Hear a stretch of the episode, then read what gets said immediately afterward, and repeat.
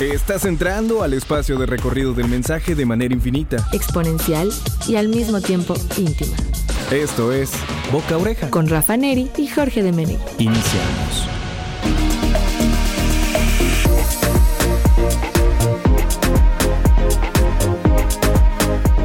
¿Cómo están amigos? Bienvenidos, buena noche, otro lunes más de Boca Oreja, el marketing sonoro a través de Radio Más.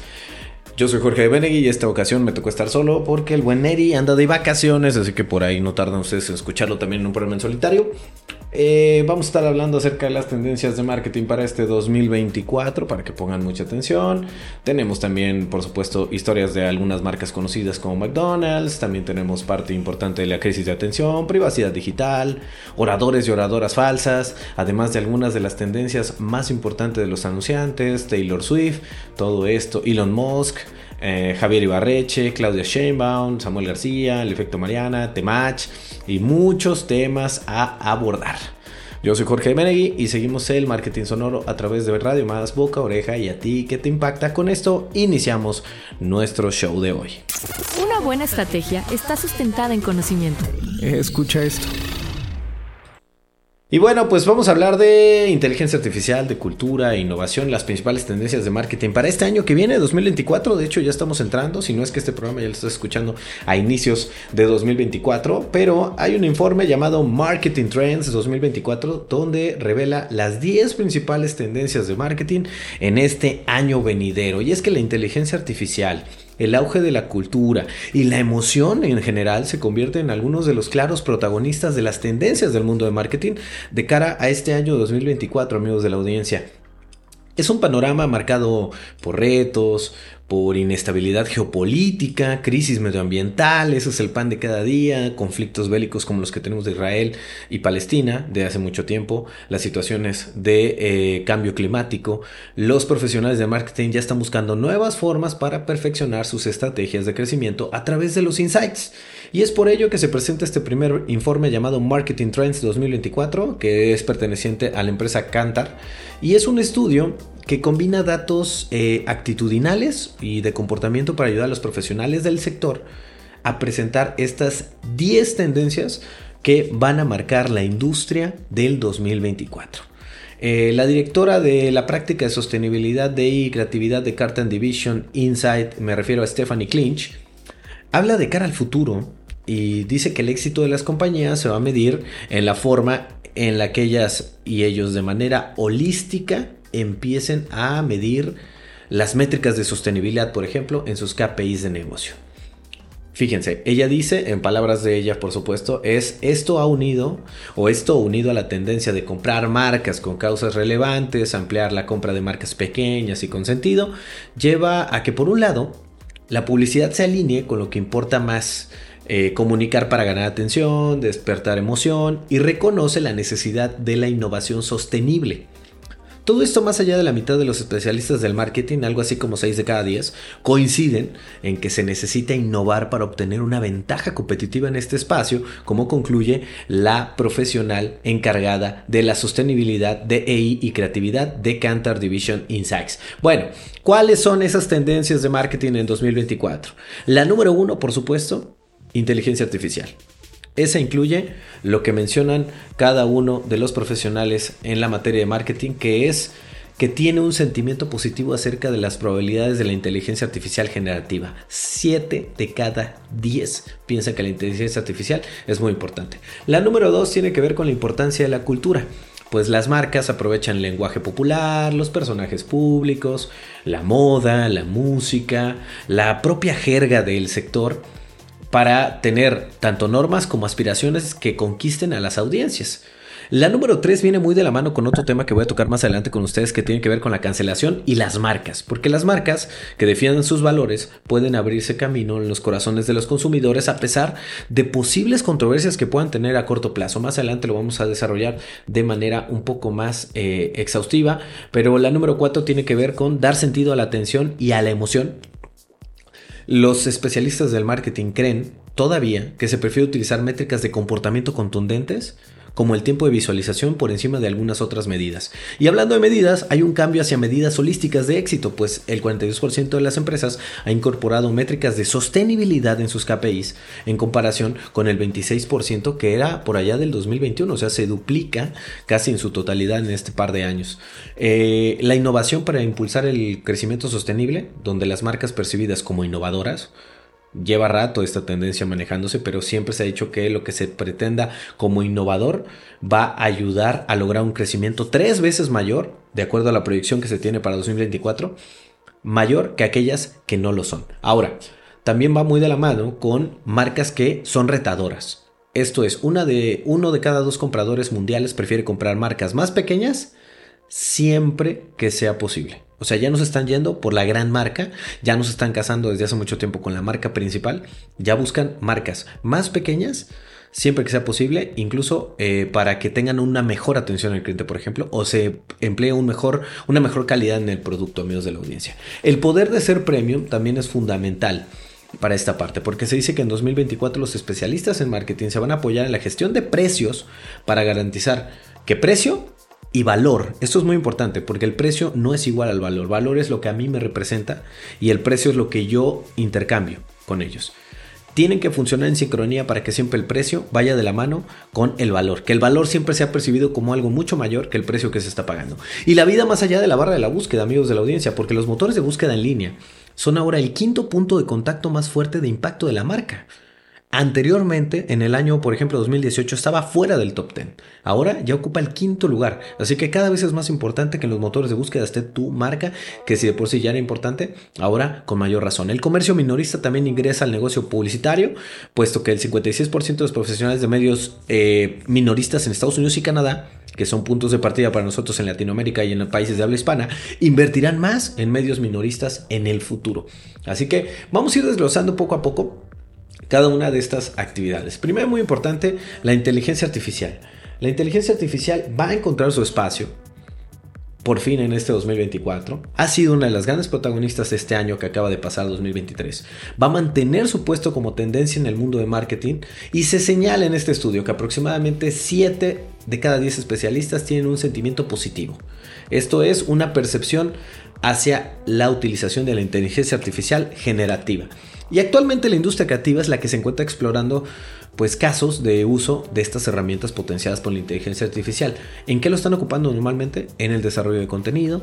Así que hay que entender la efectividad de esta herramienta para que sea fundamental en los próximos años. Si tú no aprendes a manejar esta herramienta, alguien que sepa manejarla va a desplazarte y va a agarrar tu trabajo. No es que la inteligencia artificial vaya a hacer tu trabajo, sino que tú con la forma de pensamiento crítico mucho más pulida y con la habilidad de poder utilizar herramientas de inteligencia artificial, va a ser fundamental para que en los próximos años sigas teniendo actividad en este paso. Por otra parte, desglosando el número 2, teníamos que hablar acerca de la importancia de la cultura. ¿Por qué la cultura? ¿Qué le llamamos cultura? Precisamente a, a todo este contexto que nos rodea como país, como continente, como ciudadano, que ya no solamente es de un territorio geográfico, sino ya también somos ciudadanos globales. Y la cultura se posiciona como una puerta de entrada a la mente y al corazón de los consumidores.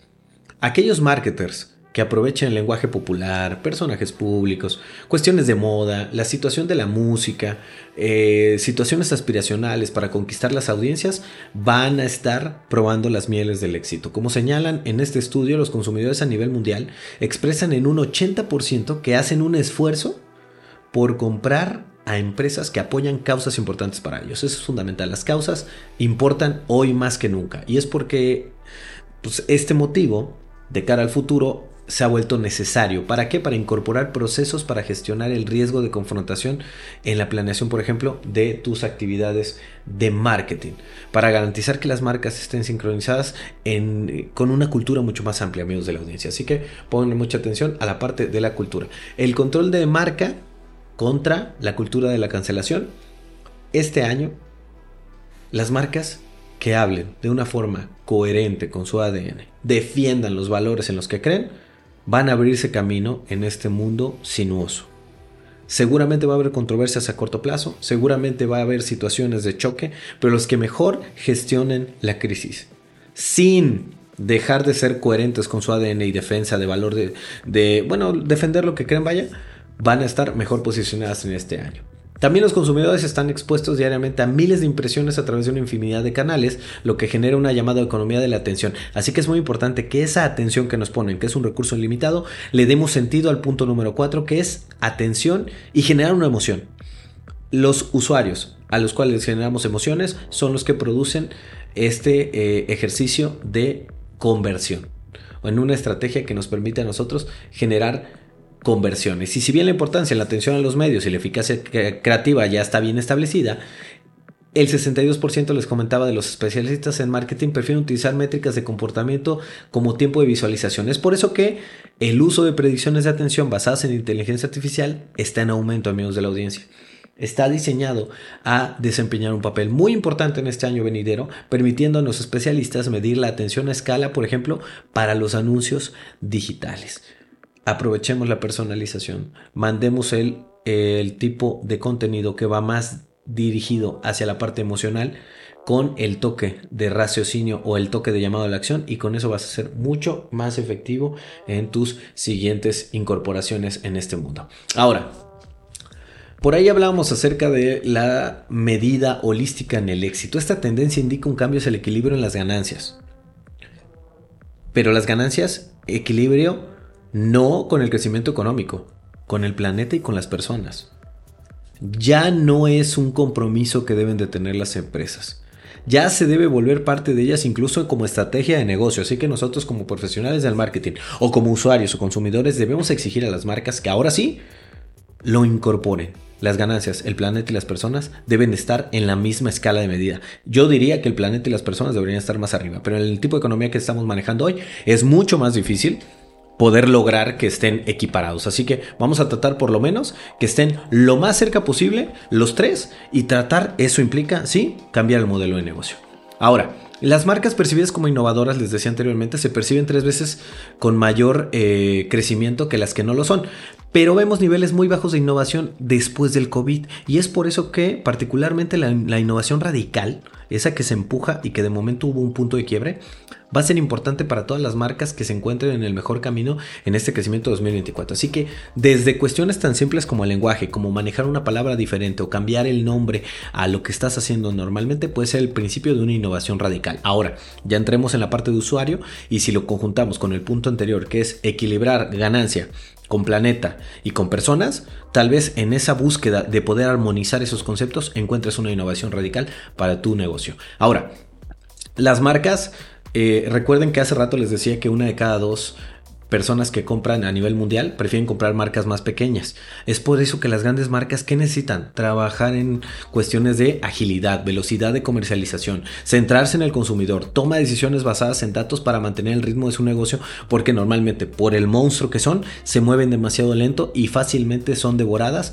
por una economía rápida de atención al cliente que les da a bueno, ser eh, blanco fácil contra las marcas medianas que, si bien las marcas grandes de repente recurren a comprarlas o a involucrarse en este proceso de compra del negocio, pues ahora eh, están aprovechando que se mueven mucho más rápido para adaptarse ellas también a ser eh, mucho más veloces en esta economía de la atención. Ahora, Vámonos con el punto número 8 que también les desglosaba, que es el tenía que ver con la cuestión de ser premium, porque la verdad es que la inflación afecta de forma directa a todos los consumidores. Sus bolsillos se han visto sumamente afectados, los productos de marca propia van a ganar participación, las marcas están recurriendo a la promoción de precios, a la contracción de la inflación, los descuentos para mantener su participación en el mercado, así que es muy importante que los especialistas de marketing se apoyen en la gestión de precios para garantizar que el precio y el valor funcionen en sincronía, se los decía hace rato.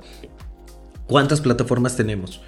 ¿Cuántos servicios premium realmente por una módica cantidad nos ofrecen una gran cantidad de dinero, de beneficio, perdón?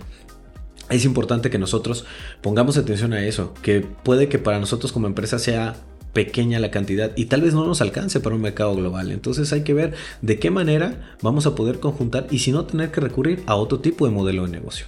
Ahora, el, motor de búsqueda, el mundo de las búsquedas, tanto con TikTok como con ChatGPT, está pasando por un momento de disrupción.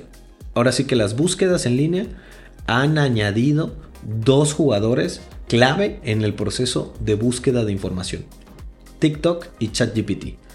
El hecho de que los motores de búsqueda en línea son ahora el quinto punto de contacto más fuerte en términos de impacto de marca tiene que ver precisamente con eso. Así que como marca, como usuario, como persona que realiza sus compras en línea, revisa la estrategia, revisa el contenido digital para asegurarte que estás apareciendo donde están los consumidores si te dedicas a hacer eso.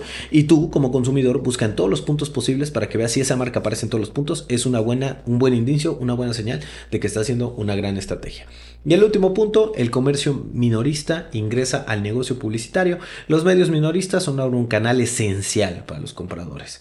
De cara a este año, tanto compradores como vendedores necesitan mediciones independientes de los medios para respaldar el rendimiento de su canal de difusión y crear mejores experiencias publicitarias, aprovechando inteligencia artificial y personalización de los servicios de atención. Así que aquí están, según eh, Cantar, las 10 tendencias a las cuales hay que poner la atención. Mientras tanto, yo sigo con más aquí en Boca Oreja, a ti que te impacta.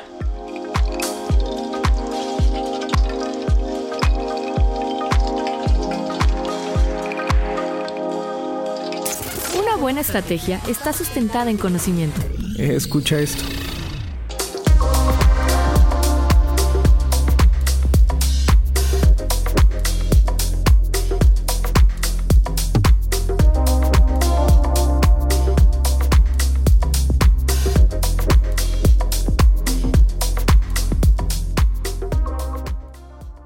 Ya estamos de vuelta en otro bloque y vamos a poner atención porque ahora voy a hablarles acerca de eh, este tema. Hay un artículo escrito por D. Graham Burnett, Alisa Lowe y Peter Smith, que son miembros del colectivo Friends of Attention, publicado por el New York Times, donde pues este texto ofrece una reflexión profunda sobre la crisis contemporánea. Hace rato les hablaba de que la atención era muy importante para este año venidero, pues habla justamente de eso, de la atención. ¿En dónde ahora lo vamos a focalizar? Hace rato lo llamaba yo al sistema eh, del marketing. Ahora vamos a hablar del contexto educativo, porque se propone una revolución en la forma en la que entendemos y enseñamos la atención. Se me hizo muy interesante porque la idea central es que la atención fragmentada y efímera, exacerbada por las tecnologías digitales, no solo afecta negativamente a la educación, amigos de la audiencia, sino también a la calidad de vida, tanto de manera social como de manera política, ¿no? Eh, me llama la atención que los autores comparan la actual explotación de la atención con las prácticas de la anteriormente llamada revolución industrial. ¿En qué se parecen? Bueno, ellos sugieren que el constante bombardeo de contenido mediático es equivalente a un fracking sistemático de los seres humanos. No sé si se acuerdan del fracking, pero el fracking es esta práctica donde estás constantemente pegando al suelo para extraer, extraer petróleo, perdón. Bueno, esta metáfora potente se pone de relieve en cómo nuestras vidas tecnológicas no solo distraen, sino también extraen y lo más eh, difícil o lo más increíble, lo más inhumano, comercializan nuestra atención. ¿En dónde vemos esta comercialización? En la parte de los medios, en la parte de la publicidad, en la parte de las redes sociales, donde la atención es el nuevo dinero. O bueno, más que nada la atención se monetiza, más que el nuevo dinero, la atención se monetiza. Y en respuesta a esta crisis, ellos proponen en el texto una llamada revolución de la atención, que se inicia desde las aulas de la escuela, teniendo implicaciones mucho más amplias que las aulas, ¿no? Pero esta revolución implica ¿En qué sentido? Tenemos que empezar a reconfigurar la educación para centrarnos en el cultivo de la atención sostenida y profunda, algo que las culturas de Oriente hacían de manera brutal. El artículo sugiere que esto no solo es esencial para la educación en las artes liberales, sino también, por ejemplo, en la democracia misma, argumentando que una ciudadanía atenta es crucial para convertirse en una sociedad libre y funcional, amigos de la audiencia, ¿no? Eh, este texto llama muy fuertemente la atención, gusta también porque describe ejercicios prácticos como el inspirado en el trabajo de George Perec, eh, que tiene como objetivo fomentar una atención más profunda y colectiva a través de experiencias que demuestran cómo una atención consciente, una atención compartida, puede ayudar a reconstruir un sentido de comunidad y pertenencia en un mundo pues que cada vez está más fragmentado y todos ustedes seguramente lo han visto. El artículo incluye también, eh, ya para su parte final, un llamado a la acción, ¿no? En donde insta a una reevaluación de la educación liberal su papel fundamental en este cultivo de la atención, argumentando que al poner atención en el centro de la, de la currícula o en el centro de, en este caso de, del eje, podemos revitalizar la educación en humanidades y esto se puede traducir en una preparación de los ciudadanos para enfrentar desafíos del siglo XXI de manera más consciente y cuidadosa porque vamos tan rápido que ni siquiera nos vamos dando cuenta de todo lo que está sucediendo allá afuera, ¿no? Así que eh, el texto aboga por una revolución en la educación y la cultura que reconozca y aborde la crisis de la atención en la era digital, que propone una reorientación radical hacia la enseñanza y el cultivo de la atención sostenida, no solo como un medio para mejorar la educación. Ojo, sino que es un pilar para el funcionamiento de la sociedad democrática y lo más importante, una sociedad que últimamente vive en, piloto automático, lejos de ser una sociedad como la que aspiramos a ser, que es una sociedad consciente. Yo les pregunto a ustedes, amigos de la audiencia, ¿cómo están lidiando con la falta de atención? Cuéntenmelo aquí en los comentarios. Mientras tanto, vamos con una rola cortesía del señor Jersey Masuri que está en la producción de este programa y regresamos después de una pausa aquí en el marketing sonoro de Radio Más, el boca oreja y a ti, ¿qué te impacta?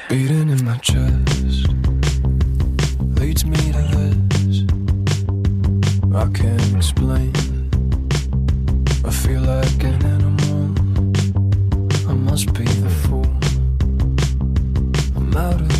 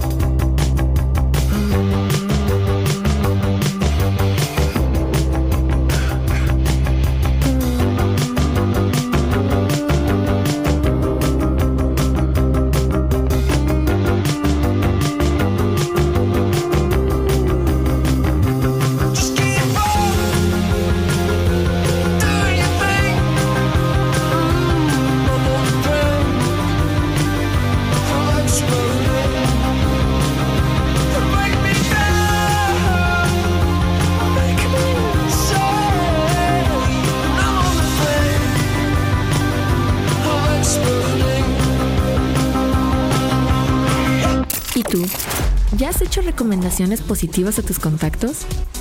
Aprovecha la pausa para hacerlo. Regresamos. Las personas suelen confiar más en la opinión de sus contactos cercanos que en la publicidad o los anuncios. Así que continuamos.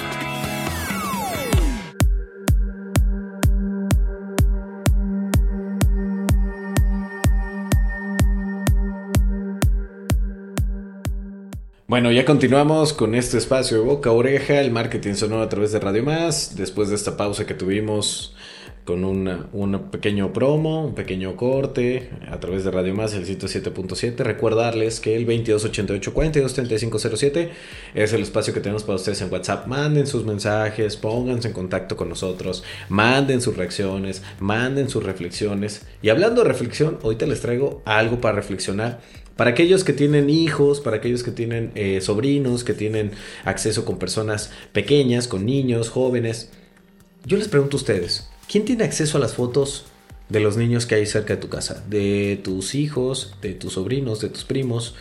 Fíjense que en la actualidad es muy común que los padres, las madres, publiquen eh, fotos de sus hijos en línea, por ejemplo. Si echamos un vistazo, nos hemos dado cuenta, por ejemplo, que Facebook, que Instagram, incluso TikTok ofrece una forma fácil y rápida de compartir momentos especiales con amigos y familiares, lo cual está bien. Sin embargo, esta práctica también puede conllevar pues algunos riesgos, algunos, algunos detalles cuanto a privacidad de los infantes se refiere, ¿no? Me, topé con, con, un artículo publicado en Mashable de la periodista Orly Harmony que analiza los riesgos de publicar fotos de niños y niñas en línea, ¿no? La autora señala que las fotos de los niños pueden ser utilizadas para fines maliciosos, ¿no? Empezando con un robo de identidad o con la creación de contenido de abuso sexual infantil, por ejemplo. Eh, uno de los principales riesgos, amigos de la audiencia, es que las fotos de los niños puedan ser utilizadas para crear perfiles falsos. ¿Qué representa un perfil falso? La utilidad para robar la identidad del niño o para hacerse pasar por él en línea. Y este tipo de fraude podría tener consecuencias sumamente graves como la pérdida de acceso a cuentas en línea, la solicitud de préstamos en nombre del infante, porque sí, ya hay forma de que te presten dinero aún siendo un niño, y otro riesgo es que las fotos eh, de los niños puedan ser utilizadas para crear contenido de abuso infantil. Eh, les he hablado a lo largo de esta saga de, hoy y muchos programas anteriormente con Rafa Neri acerca de la tecnología de inteligencia artificial. Bueno, va avanzando rápidamente.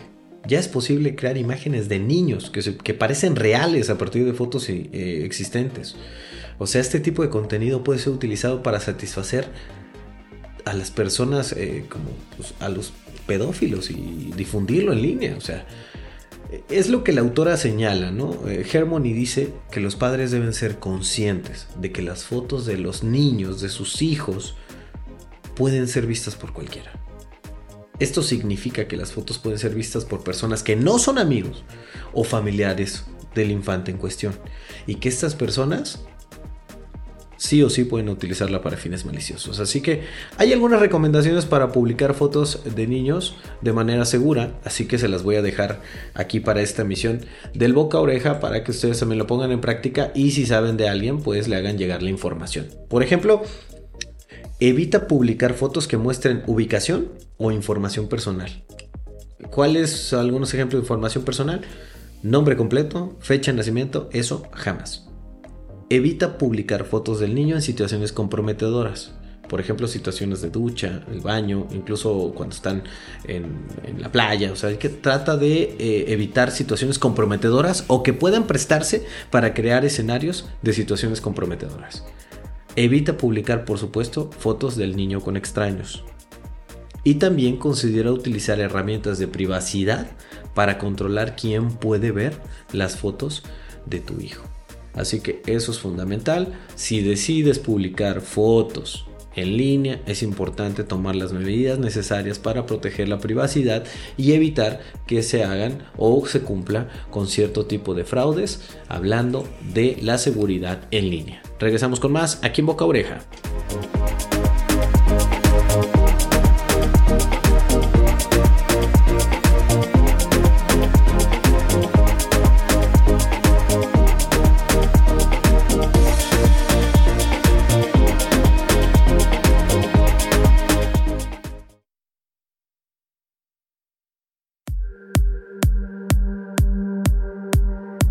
Como parte también de la parte de inteligencia artificial, nos hemos topado con situaciones que parecen de ficción, pero son reales, amigos de la audiencia. Y es que hubo un escándalo que ocupa a, una eh, conferencia de tecnología llamada Depternity, donde se dice que fingieron ser incluyentes con oradoras falsas. Resulta que el organizador de esta conferencia llamada Depternity, llamado Daniel Fisher, fue acusado de crear perfiles falsos de mujeres ingenieras en sitios web de la conferencia. Los perfiles incluían nombres, títulos, incluso fotos de perfil generadas con inteligencia artificial, porque sí, todo eso ya lo puedes crear. Resulta que Daniel afirmó que creó perfiles falsos para aumentar la diversidad de género de la conferencia. O sea, una falsa percepción de que había equidad de género. Y sin embargo, su afirmación fue ampliamente criticada por las mujeres en la industria de la tecnología. Por supuesto que argumentaron que los perfiles falsos eran una forma de engañar a los asistentes de la conferencia, que perjudicaban a las mujeres reales que trabajaban en la industria, y en respuesta a estas críticas, Daniel Fisher pues dijo, ¿sabes qué? Vamos a cancelar la conferencia, ¿no? Disculpándose por sus acciones y dijo que había aprendido de su error. Este escándalo es un ejemplo de cómo la inteligencia artificial puede ser utilizada para engañar a las personas. Y también es un recordatorio, amigos de la audiencia, de que la diversidad y la inclusión son importantes en la industria de la tecnología, pero no deben ser creadas de manera artificial. Y por otro lado, otra de las notas que puede llamar la atención en boca oreja es acerca de algunos muebles que capturan más carbono del que emiten, amigos de la audiencia. Esto es la silla Minus o Minus, que es un producto nuevo que fue ganador del premio de diseño de la marca noruega del mismo nombre, Minus, que está repensando el diseño y la venta de los muebles. ¿A partir de qué? De la cuestión de cómo funcionan los árboles. Los árboles solo absorben carbono a medida que crecen hasta alcanzar la madurez. Después de eso, conforme van pasando por un periodo de, de deterioramiento, liberan ese carbono nuevamente a la atmósfera. Y entonces, como descubrieron en la marca noruega, si pudieras talar un árbol en el momento adecuado, atraparías todo ese carbono dentro de la madera por el resto de su vida. Por eso es muy importante que no nos pongamos bélicos cuando vemos que es necesario talar un árbol. Si bien es necesario conservar los árboles que están allá afuera, llega un momento en el cual dejan de crear esta función que tienen, que es el atrapar el dióxido de carbono, llegan al momento máximo del pico de madurez y en ese momento dejan de realizar justamente esta acción y liberan el carbono nuevamente en la atmósfera. Entonces es muy importante que sepamos que cuando haya árboles enfermos o situaciones que hacen que el árbol ya no esté cumpliendo con su función, debe ser talado y sí, hay que eh, tratar de plantar más, pero con sentido. Así que más allá de repensar cómo se obtienen los materiales, me refiero a lo que está haciendo la marca, Minus también está reinventando el modelo de venta. ¿Qué están haciendo ellos? Vendiendo sus sillas con un modelo de servicio de alquiler por suscripción. ¿En qué se basa esta estrategia? En diseñar con una perspectiva de 100 años. Cuando la silla llegue al final de su vida útil, recogerán las piezas y convertirán la madera en una especie de fertilizante para que siga reteniendo el carbono. Bastante interesante esta premisa de la marca Minus. ¿Ustedes qué opinan? manden su mensaje al 2288 423507 hashtag boca oreja para que nos hagan llegar sus opiniones acerca de lo que están escuchando. Recomendaciones de marketing en entretenimiento.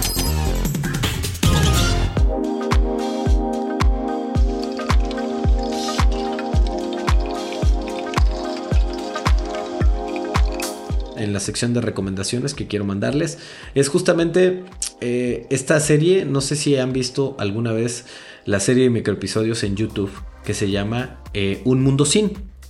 Bueno, está disponible en el canal de YouTube de Yorokobu.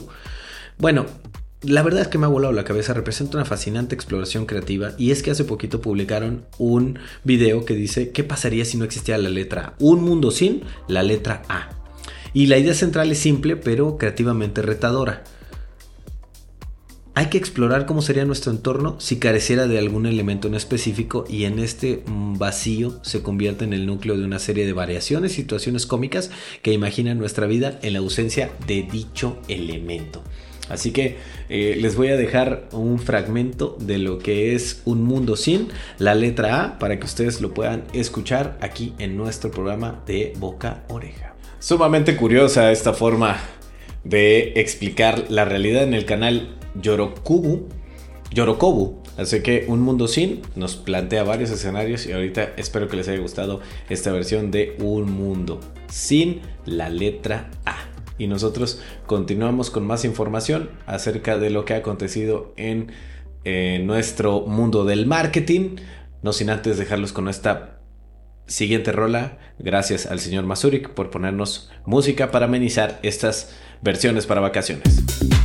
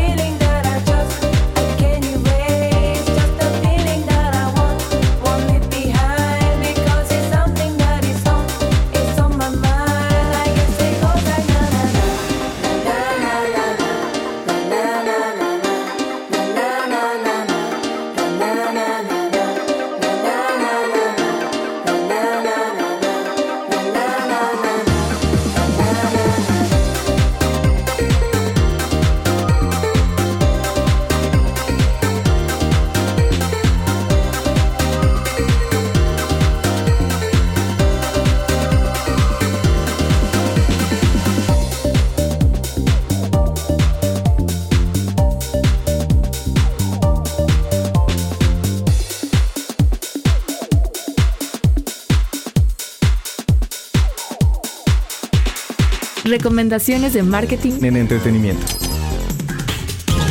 Y llegando ya casi al final de nuestro programa, les comparto que Netflix por fin se le ocurrió, no sé con qué objetivo lo hace, recuerden que detrás de una gran nota hay una noticia aún mayor. No sé con qué objeto, pero Netflix compartió por primera vez los datos de audiencia de casi todo su catálogo. esta caja fuerte de datos de audiencia de casi todo su menú acaba de salir del horno por primera vez en un informe semestral sobre datos de audiencia de casi todas las series y películas exhibidas en sus dominios a nivel mundial. Digo, sabemos que Netflix se ha mostrado siempre más bien eh, cauto, eh, un poco... Eh, un poco reservado a la hora de dar cuenta de los datos de audiencia de sus series, películas. Esto incluso lo revela habitualmente a cuentabotas y de manera más bien imprecisa. Pero bueno, las empresas, eh, la empresa de los gatos, me refiero a Netflix, quiere ahora enarbolar la bandera de la transparencia. Esto ya ha elevado a una máxima potencia. Y acaba de sacar del horno, eh, por primera vez en toda su historia, un informe semestral sobre los datos de audiencia de casi todas las series y películas exhibidas en sus dominios, incluyendo producciones no originales. Y este informe eh, lo han bautizado con el nombre de What We Watch a Netflix Engagement Report o bueno qué, es lo que están viendo qué es lo que vieron el informe de reporte el reporte de Netflix sobre engagement que procura eh, 18 mil títulos en todo el mundo constituyendo el 99% de su catálogo. En este documento, Netflix informa el número de horas vistas de cada producción entre enero y julio de 2023, de la fecha de estreno de cada título y de su disponibilidad o ausencia de disponibilidad, todo esto a escala global. Y de acuerdo con los datos proporcionados por la misma empresa, lo más visto en su plataforma durante el primer semestre del año fue una serie que se llamaba El Agente Nocturno. Esta serie hizo su debut en todo el mundo el pasado 23 de marzo y acumula a finales de junio, bueno, acumulaba a finales de junio 812 millones de horas de reproducción. La medalla de plata en el ranking de Netflix para, eh, para esta primera etapa de su reporte es la segunda temporada de Ginny y Georgia, que aglutinó a finales de junio 661 millones de vistas. Y el podio lo completa la serie surcoreana La Gloria, que fue la tercera producción más vista entre enero y junio con 622 millones de horas. El top 10 de las producciones de Netflix más vistas entre este periodo de enero-junio 2023 fueron miércoles o Wednesday, La Reina Charlotte, una historia de Bridgerton, You, temporada 4, La Reina del Sur, temporada 3, Outer Banks, temporada 3, Ginny y Georgia y Fubar. Ginny y Georgia, temporada 1. En español, la serie que logró escalar más alto en este ranking es, o bueno, fue La Reina del Sur que es una serie original de Telemundo que se aferra a la séptima posición de la lista con 420 millones de horas de visualización. El triunvirato de producciones en español más vistas completa la serie colombiana Perfil Falso. No, no sé, yo no la he visto, amigos de la audiencia. Si ustedes la han visto, avísenme. Con 206 millones de horas. Y el otro título también es la eh, colombiana Pálpito. De hecho, esa sí la vi. Con 174 millones de horas vistas hasta junio del año 2023. Ahora, eh, el 30% de todas las horas de visualizaciones de Netflix durante el primer semestre lo acaparan producciones que son en lengua no inglesa.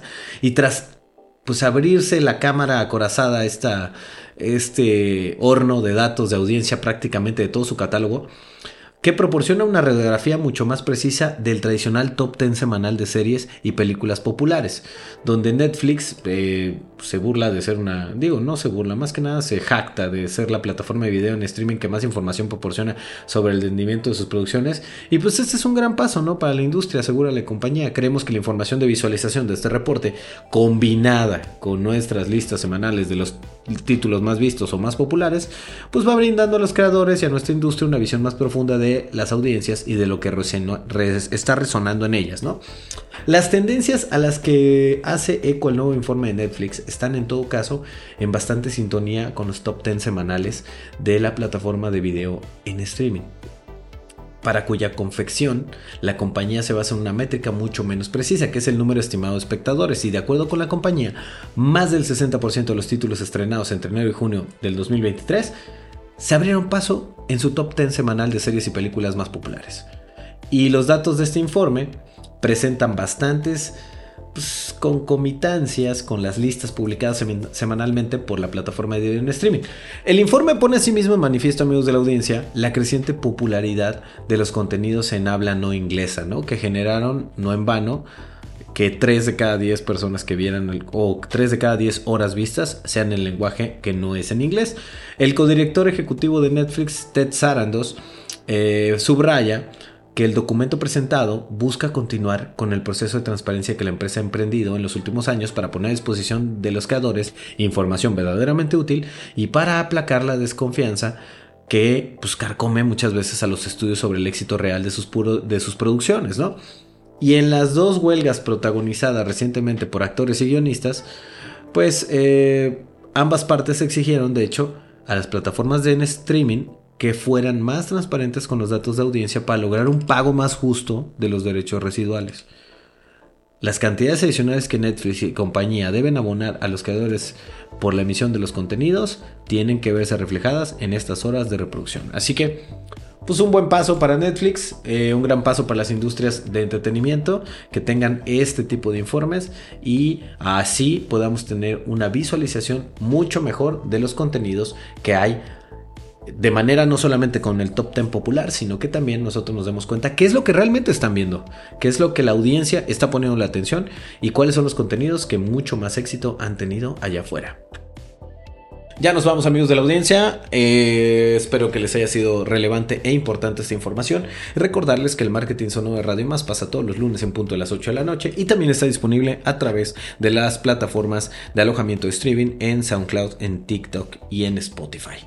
Yo soy, o yo fui, Jorge de Menegui y nos escuchamos el próximo lunes con más información a través del 107.7 de Radio Más. Boca Oreja, arroba Jorge de Menegui en redes sociales. Estoy disponible para seguir la conversación en ese medio. Recuerden mandar sus mensajes al 2288 y seguir participando del marketing sonoro a través de Radio Más. Esto fue Boca Oreja y a ti, que te impacta? Has recibido la información.